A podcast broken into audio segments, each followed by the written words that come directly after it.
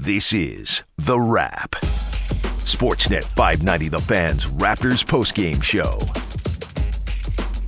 Anunoby over to Siakam. Siakam on the near side. Pascal, three ball is up. And I don't even know if he aired that or if it hit anything. OG Anunoby saves it. Ibaka misses at the buzzer, and that'll do it. The Boston Celtics go without a field goal over the final four minutes and 51 seconds, and they beat the Toronto Raptors 92-87. The Raptors, the defending champs, are ousted in the second round in Game 7 And there you hear it, the final call of the season from Eric Smith. Eric's going to join us in a few moments. Eric, I liked your call last year so much better. Roger Lajoie, Josh Goldberg with you. This is the wrap. We are with you for the next hour to wrap up the season. Man, that stinks off the get go, right off the top, one thing I'm not going to do tonight, and by the way, both Josh and I would like to hear from you. Text us 590 590. Put your name, please, in your location in your text so we know who you are. Even regular texters, please, your name and your location so we know um, who you are. You can reach us on Twitter at the Raj590 at Jay Goldberg 12. You just heard the call with Eric and Jonesy. Fantastic job calling it off a TV screen. Are you kidding me? Fantastic work, gentlemen. Uh, Eric will join us shortly. 92 87. Celtics went. Josh, I am not going to rip on the Raptors, even though I could rip on them for their game seven performance tonight. I think they lost this game more than Boston won. But full credit to the Celtics. They move on. It was a two year run. Uh, we'll never forget this entire crazy season and everything that happened. So the emotions are raw. So I give them full credit. I give Nick Nurse full credit. Kyle Lowry is is probably my my favorite Toronto sports athlete now, and that's coming from a hockey baseball guy.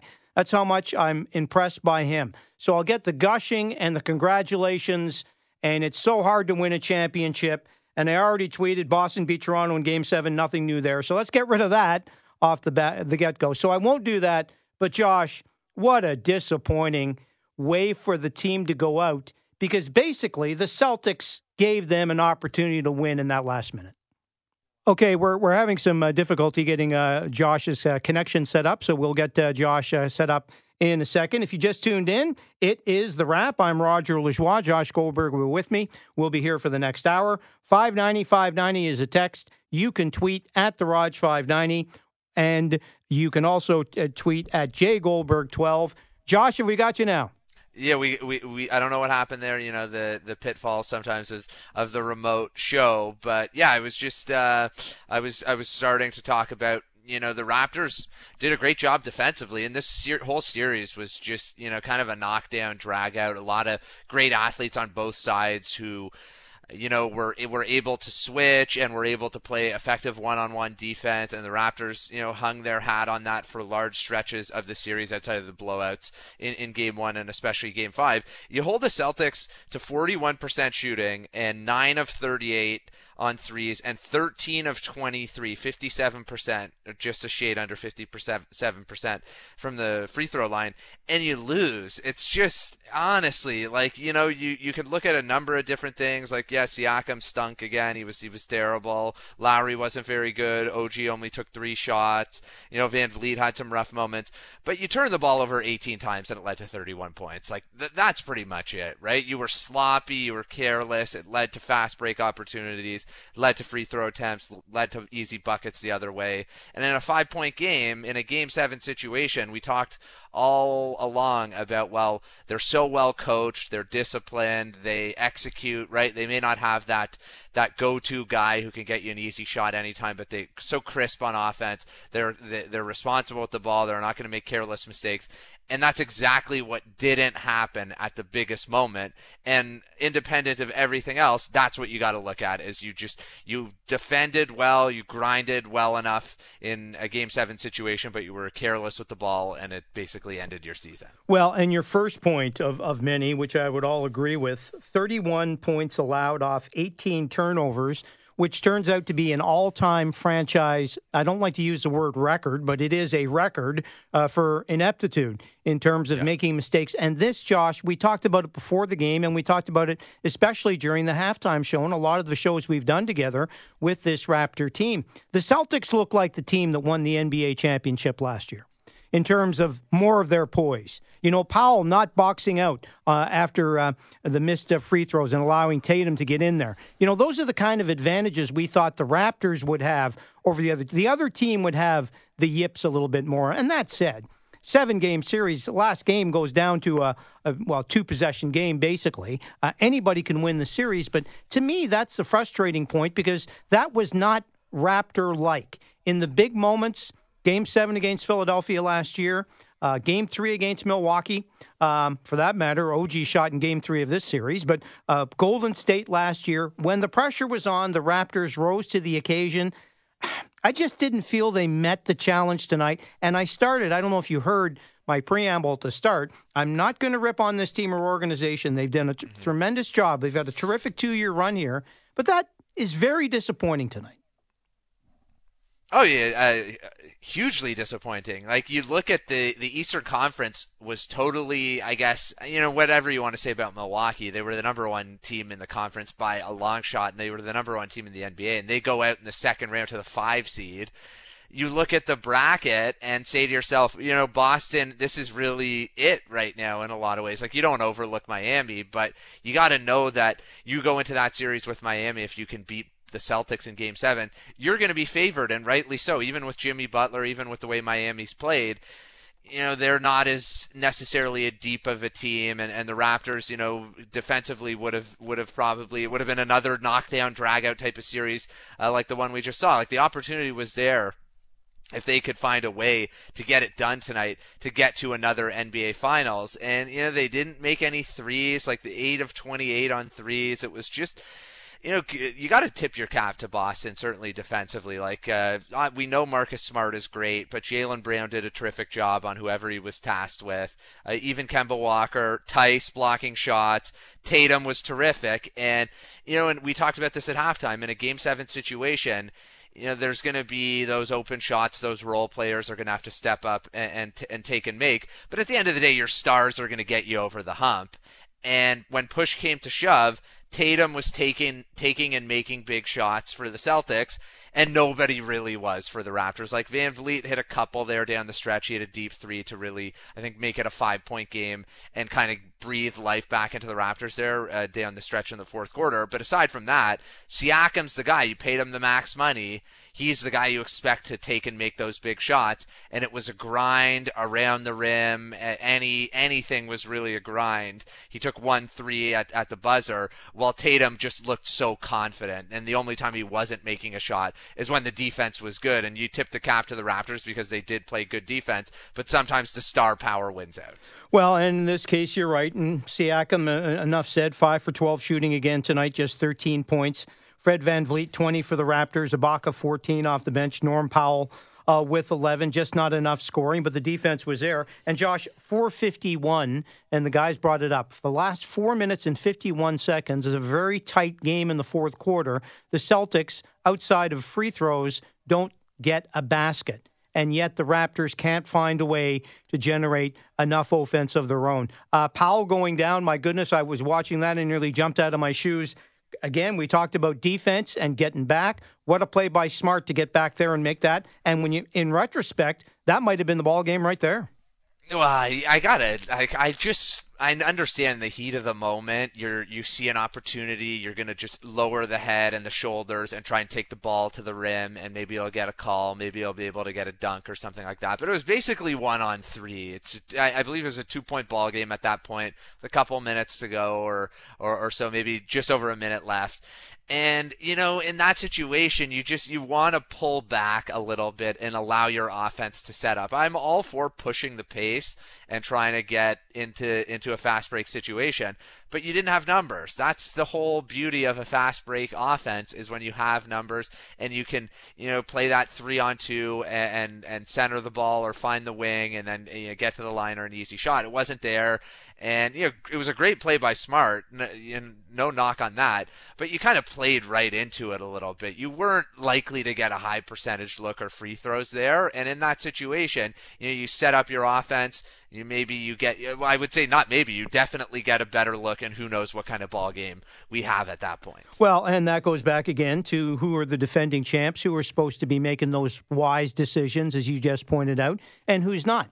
And again, it was the Raptors not uh, uh, making them uh, tonight. It's it's and I know there'll be lots of retrospection about this um, series and everything else, and we're going to do that. Eric Smith's going to join us in a moment, and we'll get his thoughts on tonight's Game Seven. But Josh, before we get to Eric, does this loss change the Raptors' landscape off-season plans any at all in your mind? If they had won this series, moved off again, do their off-season decisions change as a result of not getting to the Eastern Conference Final?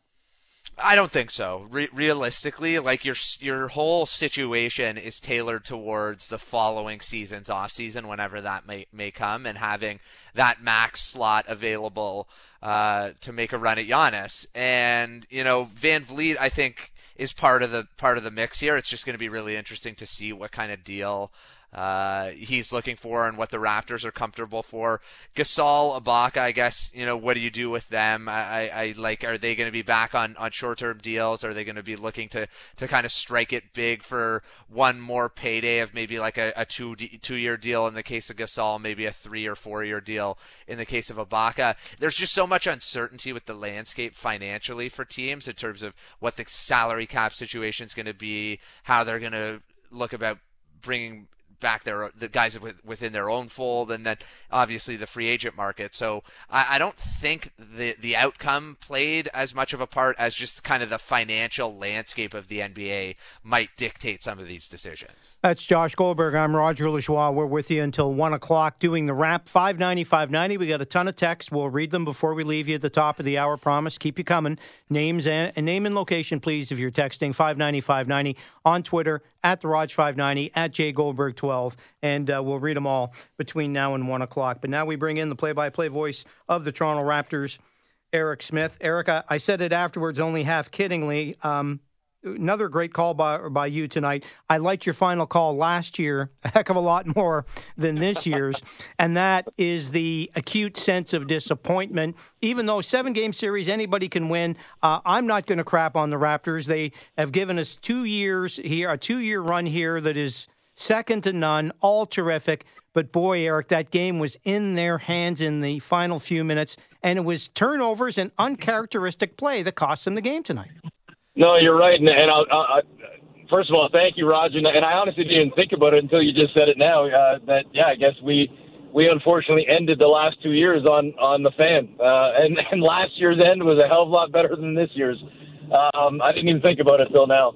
Um, you, you said it, and I, as I was walking to the elevator leaving the building, I heard you say that one team looked like the, uh, you know, looked like the, the maybe younger or inexperienced team, and, and, and one team looked like the reigning champs in the veteran squad.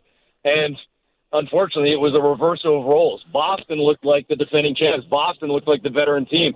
It was Toronto that looked like they were playing uh, a little bit tight and, and certainly inexperienced and, and, and uncharacteristic, as you say. The turnovers, I mean, the Raptors don't do that all season, period. They don't turn the ball over that much, let alone give up that many points off turnovers. But then, even in spite of that, you're still in a position. I'll tell you, being dead honest with you, not that I, not that I've ever lied to you, or Josh. Being dead honest with you, when the Raptors were down in that fourth quarter by 10 points with four minutes left or, or five minutes left, I, I was in my mind, it's done, it's over and suddenly they get a bucket, they cut it to eight. And then we mark that point from the 451 mark. The Celtics do not score a field goal the rest of the game. You go almost five minutes holding your opponent without a field goal, and yet you're not able to come back and, and, and tie the game, let alone take the lead, let alone win the game. And yet you're handed yet another gift with 35 odd seconds to go. Grant Williams was shooting around 85% at the stripe in the postseason, and he misses both, and you fail to do the simplest of tasks, box out, and you allow a guy from above the perimeter to come flying in straight down Main Street, right through the lane, grab the rebound. Tatum gets it fouled, two free throws, ices the game. The Raptors, I believe, in spite of all of what Boston did well tonight, the Raptors have to look at this game and say, we beat ourselves. These were self inflicted wounds for most of the game. The uncharacteristic play, the uncharacteristic missed plays, and certainly the uncharacteristic and sloppy turnovers led to this more than anything that I saw from Boston's shot making or Boston's defense. This to me was the Raptors self inflicting a lot of their own damage. Uh, we didn't have a chance to talk about it uh, off the top, reacting to the game, but I want to get your thoughts on it, and I guess Rogers as well. Uh, you know, the final possession there, VanVleet takes that pretty pretty tough three, you know, comes up way short. Nick Nurse had a timeout. Uh, were you surprised he didn't use it in that moment, seeing right in front of him that you know didn't look likely that Fred was going to get a particularly good look? Uh, I, I, I was a little bit surprised, uh, if I'm being honest, Josh. I was. Uh, but at the same time, I also don't think they needed the three either. So uh, would a timeout have have helped that in, in terms of you know discussing the game plan, the philosophy, what the Raptors wanted to do? Yeah, it probably would have. Uh, I don't know if that was Freddie just uh, you know essentially essentially freelancing and doing it on his own and making that decision, or what. Uh, but Jonesy, to his credit as well, said it during the broadcast. Um, you know, he wouldn't have gone for the three. To me, you take the two, you look for the higher percentage look, you get the ball into the lane, you hopefully finish at the rim, or you, you maybe get fouled, you're down one, and then you try and play it out at the free throw line, knowing that you then still have that timeout in your pocket. Um, that, to me, maybe why Nurse didn't take it, perhaps thinking, I need to save that in case we play it out the line. That's, that's one thing where, uh, I mean, you guys maybe haven't had a chance to hear it yet. I haven't either. Uh, I'm assuming that Nurse has been or will be asked that question in his post game availability as to whether he wanted to take it there, whether he wanted to have his team go for two, uh, what the decision was. Because I, I was I was surprised by it, and I, I I think philosophically there was still enough time on the clock that you didn't have to have the three at that moment.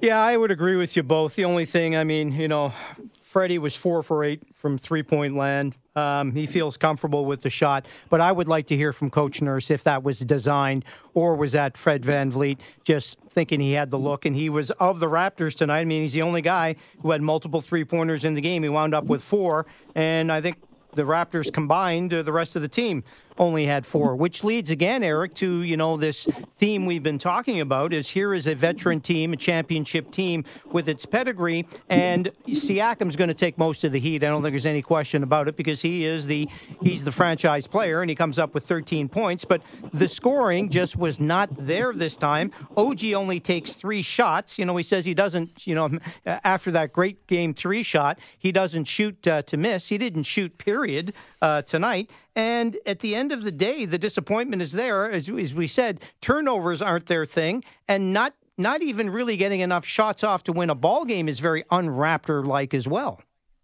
Raj, I don't know what the final number ended up being um, for Boston, but I know at one point in the fourth quarter, I noted that they had 15 more field goal attempts and seven more field goal makes. So minimum, that's 14 more points that they've got in terms of the makes versus your attempts, let alone your misses. And and and and Boston gifted Toronto with, I believe, 10 missed free throws. There are so many things that we can dissect from this game that, again, speaking to your point that that I, I agreed with as well, where one team looked like the champs and it wasn't the champs. It wasn't the reigning champs. This was an uncharacteristically sloppy game from Toronto across the board, and yet they were still in it right into the final 35, 45 seconds of the ball game, and and still had a chance to win this game seven. Uh, you know, take your pick. Yes, Siakam takes a ton of heat. Kyle Lowry, for as fabulous as he was in Game Six, and certainly as incredible as he was last season and throughout this entire season, he struggled mightily, especially in the first half of this game. Anunoby, as you mentioned, not bringing a whole uh, a, a ton in terms of his offense, but at least bringing it defensively. Marc Gasol minus 20 in the first half, barely seeing the floor in the second half, let alone his struggles in this entire series. The list goes on. You, you know, all the stuff we just rattled off, it's crazy to think that the Raptors actually were in a game seven and we're still in this game and a chance to maybe steal one from Boston in the final 30 seconds. But I think it does then speak to, and I, I, I hate to get ahead of myself here or maybe even ahead of your questions. It looks to me like how does this project to next year? Because as you guys were talking about, there's clearly decisions free agent wise with Marc Gasol, with Serge Ibaka, with Fred VanVleet.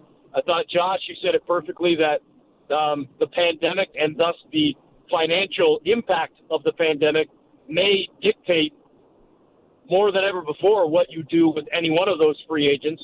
But I also think if you start projecting about, you know, what does the team look like in terms of the hierarchy, the offense overall, let's just assume for a second that VanVleet's back. If we assume even that Serge Ibaka is back, do you need more offense from OG Anunoby? Does he become more of a focal point? Are you still leaning on Norm Powell as a sixth man? Is Matt Thomas a guy that starts to see more within the offense? Terrence Davis, etc. You have to look right now at a Raptors team as it's currently constructed, and maybe that's not fair because other signings could be made. Certainly, trades could happen. There's obviously a big free agent looming uh, not long down the road that has been linked to Toronto potentially, among other teams, in Giannis Antetokounmpo. So there's so much that could change. But just looking at the current team as it's constructed, you have to start and think the firepower from the Celtics stepped up in the biggest game, Tatum and Brown, and they're going to be around for a long time. You're going to have that one-two punch in Philadelphia, we assume, with Joel Embiid and Ben Simmons. You're going to have that firepower in Miami with the young stars that are budding and the young shooters that are budding in Herro and Robinson and Nunn, let alone with a guy in, in, in Jimmy Butler. There are a lot of good teams in the East, and Toronto's in that mix. But what's going to take them to that next step where you're not just in that mix, but you're still considered one of the elite?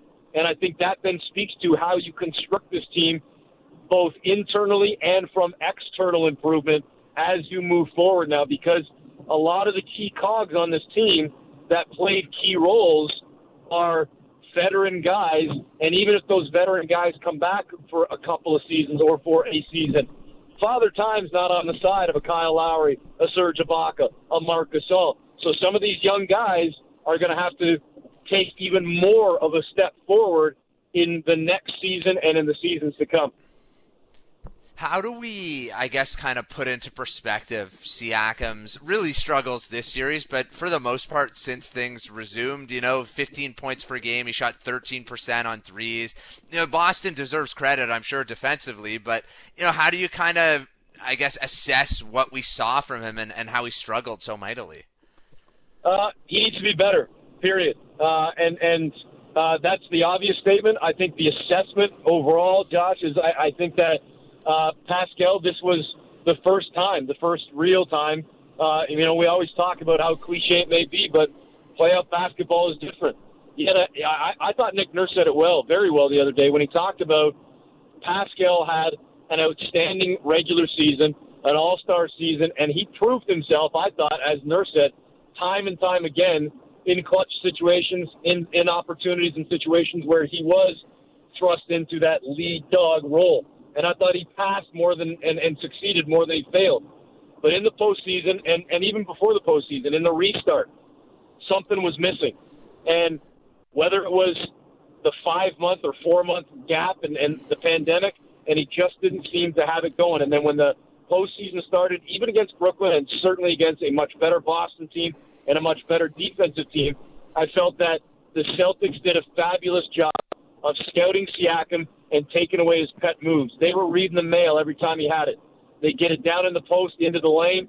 They were reading the mail when it came to his little spin moves when he tried to bring you left and bring you back right, bring you right and bring it back left, trying to finish with that herky jerky stuff in the lane that often has teams buckled. Boston wasn't buckling.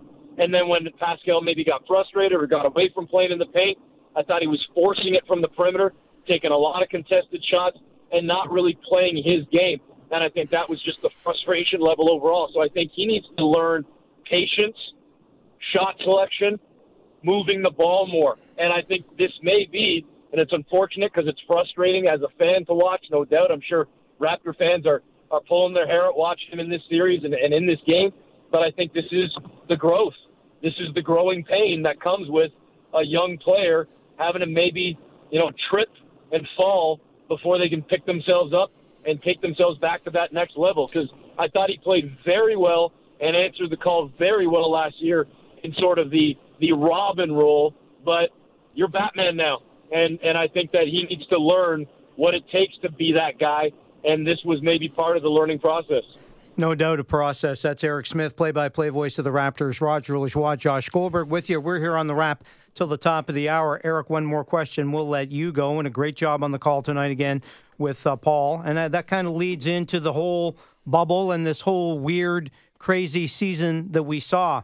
Eric. And, you know, I guess another thing that's disappointing about this loss for the Raptors tonight, from the time they got to Florida a couple of weeks early because of the border restrictions and, you know, and then the game started, this Raptor team looked more at home in the bubble.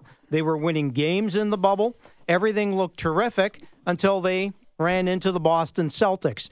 We talked about this at the start of the series was this indeed, and it's easy to say now that they've lost to them just because of the particular matchups of the Celtics, would a similar Raptor effort in this seven game series have beaten any of the other Eastern Conference contenders in your mind, Eric? Uh, I think it would have, Raj. I mean, listen, like, obviously there's no way to, to know with any certainty, but in my opinion, let's just look at again this game at the risk of being repetitive.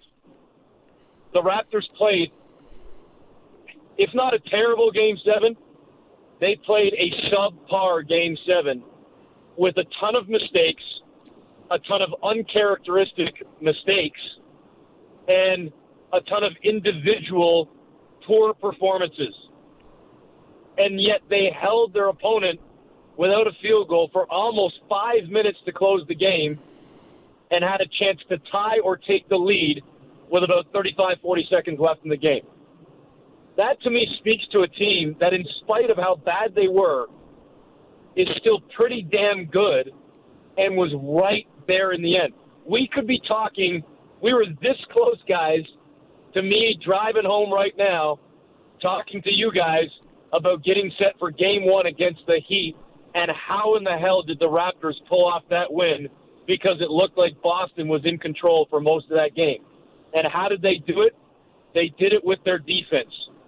They did it by stepping up in the last five minutes of the game when it looked like they were down and out. They did it by getting contributions from guys late in the stretch, down the stretch, that maybe had struggled for chunks of the game, but found a way to get some key buckets, like Siakam, of all people, with a couple of key buckets in that fourth quarter, like Norm Powell, streaking down the floor, chance to tie it, blocked. If that shot goes down, we're talking about playoff Powell again with the tying shot. If he boxes out Tatum, we're talking about playoff Powell boxing out Tatum to secure the ball for the Raptors. Toronto now has a chance to go down the floor and take the lead and steal the game. All of the things that we're discussing right now, the narrative changes like that. So, in a very long winded way, I'm sorry, Raj, I say, yeah, this effort was still good enough to beat the Celtics, let alone possibly beat Miami or beat Milwaukee. So I think Toronto would have had an extremely good chance to knock off the Heat in the East Final and to go back to the NBA Finals. Whether they would have been able to beat the Clips or Lakers, I don't know. But I think Toronto was right there. And I'm not going to sit here and say the best team didn't win. Boston was the better team tonight. They deserved this win and they got it. But Toronto was right there. And I think that they should still be able to hold their heads high knowing they went punch for punch. But as I said off the top, they uncharacteristically shot themselves in the foot too many times in this game, and that's what did them in more than anything else. Eric Smith, who did the call with Paul Jones of the Raptors' final game of the season tonight, as it turns out, losing game seven to the Celtics. Smith and Jones, Monday to Fridays, right here on Sportsnet 590. The fan continues on. Eric, great call. I know it's tough, all of us dealing with this COVID, but I can't not say enough about you and every basketball and hockey play-by-play guy that's and baseball that are calling games off TV monitors. Brilliant stuff, and thank you so much for being with us. Yeah, I appreciate Raj, and I, I wish I was getting set for another broadcast on Sunday and calling game one, but uh, certainly bittersweet ending. But I want to thank uh, everybody that tuned in over the course of the season. I said it off the end of the broadcast, but I'll say it again to all the listeners that have tuned in and to, to all of the crew at the station, including the two of you and all the guys that have been doing halftime shows and post game shows, all of the producers and certainly the board ops who have been doing yeoman's work on the broadcast, let alone uh, on all of our daily radio shows as well. They've been the stars of the station for all the work they've been doing and, and being on the front line in the studios from the get go. So it takes a, a, a complete team effort, and I wish that our team was still going on, but uh, so be it. We'll have to wait till the next season, whenever that may come. And sounds like it might not be until the calendar flips, but I'm looking forward to another season of calling games and, and being alongside Jones and, and getting back to, to doing what I love. So I appreciate you saying that. And again, I send out my my uh, my appreciation and thanks to everybody right now that's hearing me talk. Thanks, Raj. Well said, Eric. Stay safe and well, my friend. That's Eric Smith. Roger Lajoie, Josh Goldberg with you. Well, Josh, we were on the air after the Raptors last last game last year, and compared to the tonight, compared to that, this night sucks. That's about as articulate as I can be. This just sucks. you don't want to go till uh, five till o'clock. Six, no, yeah, no, actually no. five thirty. I went to five thirty, and you stayed late too. That I want to a say till four. Night. Oh, it was a great night. Yeah, What one of, great if not the singular highlights uh, of my you know relatively brief career you know to get to do that but yeah it's it's kind of an interesting piece of symmetry that the next end of a playoff run uh, the following season we're doing this show together under extremely different circumstances not just because they lost in game seven not in the finals they didn't win the title uh, but amidst everything that's been going on. The fact that we even have a game seven of a playoff series to talk about, you know what? I'm, I, I, it, it, you're right. It does totally suck, but I'm trying to like maintain some sort of perspective these days. And it's just, it's great that we are able right now to, to at least be able to, to kind of feel somewhat normal being upset that they you know turned the ball over 18 times and it resulted in 31 points when a couple of months ago we were very realistically wondering if we would be talking about something like this anytime soon. Amen to that, brother. That's Josh Goldberg. I'm Roger Lajoie. We'll get to your text and your emails in a moment as the Wrap continues on Sportsnet 590 The Fan. Sports. Sportsnet 590. The Fan. You're listening to The Wrap. Sportsnet 590 The Fans Raptors postgame show. And it's the final wrap of the season, very regrettably for fans of the Raptors as they go down to the Celtics in game seven in the bubble in Orlando. 92 87. Roger Lajoie, Josh Goldberg with you to the top of the hour. We're going to spend next uh, 15 minutes or so just raffling through your text and tweets because we had a lot of um, lot of feedback we want to get to. But uh, uh, Josh, I think you said it well. Just the fact that we could have a season this year, uh, and I'll say that at the end of the NHL season too, because it's the same thing applies. Is something I still think remarkable, and I think we'll look back on this year 2020 with a lot of obviously uh, bad memories, but 20 years from now, Josh, especially, and you're telling your kids, if you have kids, 20 years from now, um, hey, you know how they did sports during the pandemic? Let me tell you about it. It was in Yeah. a bubble, and uh, it'll be a great story, let me tell you. Yeah, it uh, it will. Like, uh, and I will look back at this experiment. I would hope somewhat fondly that they were able to pull it off. And you know, honestly, like I don't think they, I don't think we can see a bubble again. Like, I, it's just the fact I sit here now on you know the morning of September twelfth, two thousand twenty, and I really wonder the next time we're going to see the Toronto Raptors play basketball. Number one, what the roster is going to look like, but number two, like when is it going to be, and in what circumstance is it going to be? Like, is it going to be in front of a packed house at Scotiabank Arena? I don't see that as being all that likely. So it's just, you know, we enjoyed it for here for a couple of weeks, like uh, over a month actually. Uh, and it was great to watch basketball again, and you weren't even really paying attention to the fact that there are no fans. But now, as I kind of step back here and just kind of unplug a little bit from the game, like existentially, I'm starting to think about you know what everything might look like the next time the NBA is able to get everyone back on the court, all 30 teams in the regular season? Well, that's a great question. And I'll tell you this, Josh, and I don't want to spend a lot of time on it tonight because we want to get to these texts, but um, the economic impact of COVID on the pro sports world has yet to be seen. And I am, I, you know me well enough. I'm, I'm a very optimistic guy by nature, and I think in the long run everything works out for the best. And I, I think sports eventually comes back uh, to its great uh, self. But um, I am just very fearful uh, for, and, and I worked in the industry myself. In addition to being a media guy, I've worked for sports teams. I am very fearful. Uh, for what teams are going to do. And we are going to see a lot of economic damage in these sports if sports does not resume with full crowds. And I can tell you, my and we're only guessing. We're only guessing, Josh. I don't think sports comes back until we can have full crowds. No, I don't uh, think the NHL and the NBA are going to bother to play. Never mind a bubble. It'll be they'll they'll all right. Let's put it off. January, February, maybe March. You know, yeah. whenever it's feasible uh, for them to do business properly because this was just to try to recover TV money that had already been spent. Yeah. And so, and credit to them, they turned a two billion dollar loss into a one billion dollar loss.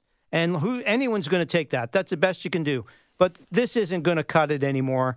And good question: When the Raptors come back again and play, uh, when the NHL picks up again for next year, who knows? But. Uh, mm-hmm Here's hoping for the best. Okay, here's some text. Daryl in Mississauga. And by the way, thanks to all the texters as always. Hope we get to most of them, but you guys are great. Your long time listening ship uh, listening of our station is so much appreciated. Daryl in Mississauga says Siakam, Ibaka, and Powell for Giannis. It's going to happen. Daryl, thanks. uh, I'm just going to read these. I'm not going to spend a lot of time, Josh. okay. Unless I, I really like one, then I want to hear what you think about it. One guy gotcha. didn't leave his name. It says not impressed with Nurse and his decisions made down the stretch. All right, even though the guy didn't please, next time your name. I am always a Nick Nurse fan. I'll always be a Nick Nurse fan. Um, but like his team, that wasn't the best fourth quarter of his career either. No, it was not. Uh, it was not a. It was not a great game from him, and yeah, it was especially not uh, not a particularly good fourth quarter. I was surprised that he went back to Gasol to start the second half and, and didn't go with Ibaka, who had had uh, a good first half, as we were talking about on the halftime show. And Gasol, I think, was what minus twenty early on, and just he didn't find it at, at any point in this series and you know that really begs the question of what his future is here. Like could i see a scenario uh, in which he's back uh, next year? Absolutely because he i believe opted in uh, to this year and is going to be a free agent. But you know it's going to have to be a, a one year deal because they don't want to tie up any flexibility for you know, like six, eight million dollars, and could another team talk themselves into Marc Gasol's defensive impact and give him more than that? Very possibly. So I wouldn't be surprised if that's the last that we saw of Marcus Gasol. And I just wonder kind of what his future is in the NBA because the foot speed was never there, but it's no longer there at all. He still can be effective defensively uh, for lar- large chunks of games, but the offensive impact just isn't there. He's not effective really consistently in the post anymore. He can't shoot threes consistently. Uh, it's just it, it. I don't know if you can afford to really bring him back and rely on him because a lot of times on offense it seems like you're playing four on five. No doubt. Uh, it may be time. The he's he's nearing the end of his time in the NBA, and I'm I, I, don't mean that as a total insult to him. He's been a great performer over the years, but everything you said is right, and the foot speed uh, and it is is really slow. D in Bowmanville says great season uh, for the Raps. Hats off to Boston for the win and saving 2021 2022 for Giannis. Well, that'll be the off-season story. Uh, Giannis, although he's talking a very and thank you D for the text. He's talking a big brave game that he's staying in Milwaukee, uh, Josh. Yeah, well, a, a, lot of times. How many times over the years uh, have we heard at some point or another a, a, star in the NBA talk about how much they love a particular market? Like Kevin Durant months before the, year before, you know, had said how much he loved Oklahoma City and he wanted to be in Oklahoma City, and then you know when push came to shove, he left. Like guys uh, you know, until the decision is made, you know, you're really touch and go that last year, right? It really depends on how that season goes, and we'll see what Milwaukee does. But honestly, short of a championship or a devastating loss in the NBA Finals, I don't see any scenario unless we just misread Giannis and he just he loves Milwaukee and he wants to put down roots there and he and he wants to be part of bringing a championship there long term, even if it's not the easiest path to a title. Uh, it's just it based on recent history in the NBA, it doesn't seem likely to be the case. But maybe he's the type of player and personality who might buck the trend. Yeah, everybody's different, and you know, we, we everybody has a different agenda and what they want, and, and we shall see. It gives us something to look forward to and talk about, and we always like that uh, without question. Uh, Maresh in Scarborough says, uh, looking for Masai to make some big moves this offseason. Great season by the Raptors. Still need another star other other than uh, Lowry. Maresh, thank you. Tony in the Hammer, regular twi- uh, uh, texter. Tony, thank you. Says, heartbreaker, painful loss, but I love our Raptors, and let's thank them for a great two year run. And thank you, Roger and Josh. And thank you very much, uh, Tony. Much appreciated. Um, Leslie and Scarborough, gentlemen, this was a tough loss. I'm proud of this team, but we had our chances, plus too many turnovers. Bring on next season. No question about that in terms of the turnovers, Josh. And it was a theme when we talked with Eric, and I'm going to repeat it again because I think it was a big factor tonight. If you did not know anything about the NBA, you sat down in front of this screen and somebody asked you, who are the defending champions? You would have said the Boston Celtics. I don't know why that happened, but the advantage we thought the Raptors had over the Celtics and just about every team in the bubble, quite frankly, was their playoff experience and their performance in clutch time. And unfortunately, it wasn't there tonight. It just wasn't. And, you know, you can say all you want about how good Boston was defensively, and they absolutely were. The Raptors just didn't execute, right? Push came to shove throughout the basically the majority of the 48 minutes, and, and certainly down the stretch there. They just, you know, were not sharp. There's sloppy turnovers, missed looks. It just was every box you would need to check in order to lose a ball game. And honestly, generally speaking, to lose a ball game convincingly. You know, you hover around 40%, you can't make threes, you turn the ball over, um, and you you give up easy chances in transition and fast break points because of those turnovers. Those are kinds of the kinds of recipes where you lose by 25 or 30 points. You get your doors blown off, and it's not even a competitive ball game. But the Raps are just so gritty and gutsy defensively that even in the the worst moment of the game when they were down eight ten points with four or five minutes to go, the defense uh, enabled them to have a chance. It's just offensively it wasn't there, and honestly, that was probably the big thing that people pointed at heading into the playoffs was could they get enough quality looks offensively in crunch time of these playoff games to really be a contender? And I still think that that might be a little bit of a harsh reaction, but the way it went tonight, I, I, wouldn't blame you if, if that was kind of your big takeaway and say, you know what, that needs to be addressed in order for this team to, to really be a legitimate championship threat. Uh, Will and Simcoe, another regular texter, had a bunch of texts, but I'll pick one. Says 18 1, Mets over Jays and Raptors collapse versus Celtics. I may sleep all day tomorrow. Will, thank you. I might too, but I have to be on between 3 and 6.30, uh, so I can't. Uh, Blue Jays picked a good night to lose 18 1. Josh. Yeah, did they ever? Did they ever? And, and oh, we'll, they'll get their turn tomorrow. But uh, boy, things that uh, have been so good for so long with that team. But let's stick with the Raptors. James and Hamilton says first, all things considering, losing Kawhi, it was a great season. The struggles of Gasol and Pascal hurt us, and I think that was a difference. Great job, guys. You've been a great source of entertainment during this time. James, thank you very much. Appreciate that. Josh and I both appreciate that because, uh, yes, it's been an interesting six months uh, being on air in the last little while. And yeah, if you want to point the finger when it comes down, and if Josh at the start of this season we had said the Raptors are going to have the second best overall winning percentage in the NBA and are going to be right there in a seven game series before they're knocked out of the playoffs. A lot of people might have said, you know what, I'll take that. But the way pre pause and the way they played in the bubble led us to believe that, holy smokes, maybe they're going to run this back.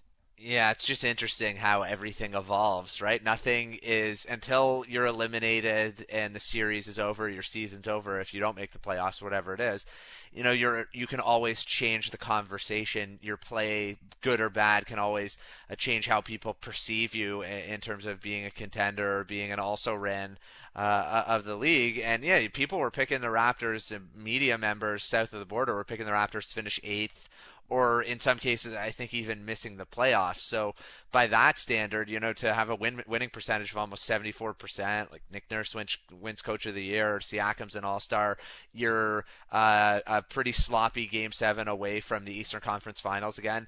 Yeah, if you step back and think about the, all of that, absolutely, it's a su- successful season. But that's kind of the beauty and curse of sports is that's just not the way things work, right? We had six months or whatever it was of really good results. We had six games of a series that uh, led you to believe that the Raptors were right there with a really good team in the Celtics, who were preseason considered to be in the mix with them uh, as well. And then, you know, the way that game seven ends, it's not as if, you know, Boston just played better than you. You know, they were just really good on a night you were also good, but they were just a little bit better. It was, well, you know, they were sloppy, didn't execute, and, and that was the big reason. So, you know, it's kind of tough in that moment to really take that step back. No question. Raptors are done for the season. Roger Lajoie, Josh Goldberg. We'll wrap up Sportsnet tonight in a moment on Sportsnet 590 The Fan. Sportsnet 590 The Fan. You're listening to The Wrap. Sportsnet 590 The Fans Raptors postgame show. Well, we got a couple more minutes to wrap up the end of the Raptors season. Roger Lajoie, Josh Goldberg with you. We were with you last year. I was on till 5:30 in the morning. Josh was on right after the game till about 4 and what a night and celebration. What a difference a year makes, not just for the Raptors but for all of us. Uh, however, folks, better days to come. A couple of tweets uh, came in as well. Uh, uh yeah, a couple of tweets came in. Want to get to them. Um, Brent says, I'm sorry, but how are the Raptors uh, not on to begin with? I know guys were complaining that the game was on 680 earlier. There's always a situation, guys, and when we have sister stations, we take advantage of that. And end of the day, all of our radio properties are available, and uh, it's easy to find. So I know some people were talking about that earlier, but we really thank 680 for carrying it for us because we had obligations uh, for the Blue Jays tonight. And um, there you have it. I'm, I'm just gonna I am just gonna leave it at that. Um, losing the game was tough. Colin tweets in Toronto beat themselves in this one. Uh, sucks it was to Boston. Thank you, Colin. And Andrew says it wasn't Boston. Uh, the Raptors beat themselves with assistance from the refs in this series. I, I won't get on the refs thing, but I, I will say, Josh, if my summary of this would be the Raptors did beat themselves more than the Celtics beat them. Yeah, well, when you turn the ball over that much, and, and, and you can't even really say, yeah, sure, some of this was good defense, but a lot of it was just forced entry passes, sloppy outlet passes, just, you know, trying to do too much. And yeah, that uh, to me is beating yourself to a T. And it's just, it's unfortunate that a team that we thought, uh, you know, was going to be really poised in this situation kind of came unglued. Indeed, they did. And thanks to everybody for all of your uh, tweets and texts throughout the course of the show. Josh, always great to work with you. Uh, two years in a row, we've done the end of the Raptors season show. Here's hoping 2021's a lot more fun. How about that? Yeah, uh, you said it. Uh, but uh, all the same, always a, a pleasure uh, doing these shows with you. And likewise, Josh. Josh Goldberg, I'm Roger Lajoie. Josh Santos has been our Savior of the station, one of the board ops, been here right from the start. Six months, Josh. Great job once again tonight. Always great to work with you. Keep it up, buddy. And uh, thank to all of you. Sorry we couldn't get to all of the text and the uh, tweets that came tonight, but we appreciate them all, believe me.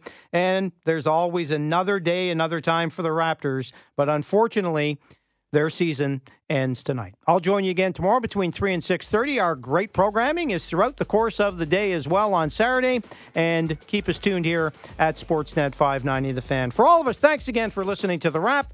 I'm Roger Lajoie. I'll talk to you tomorrow right here on Sportsnet 590 The Fan.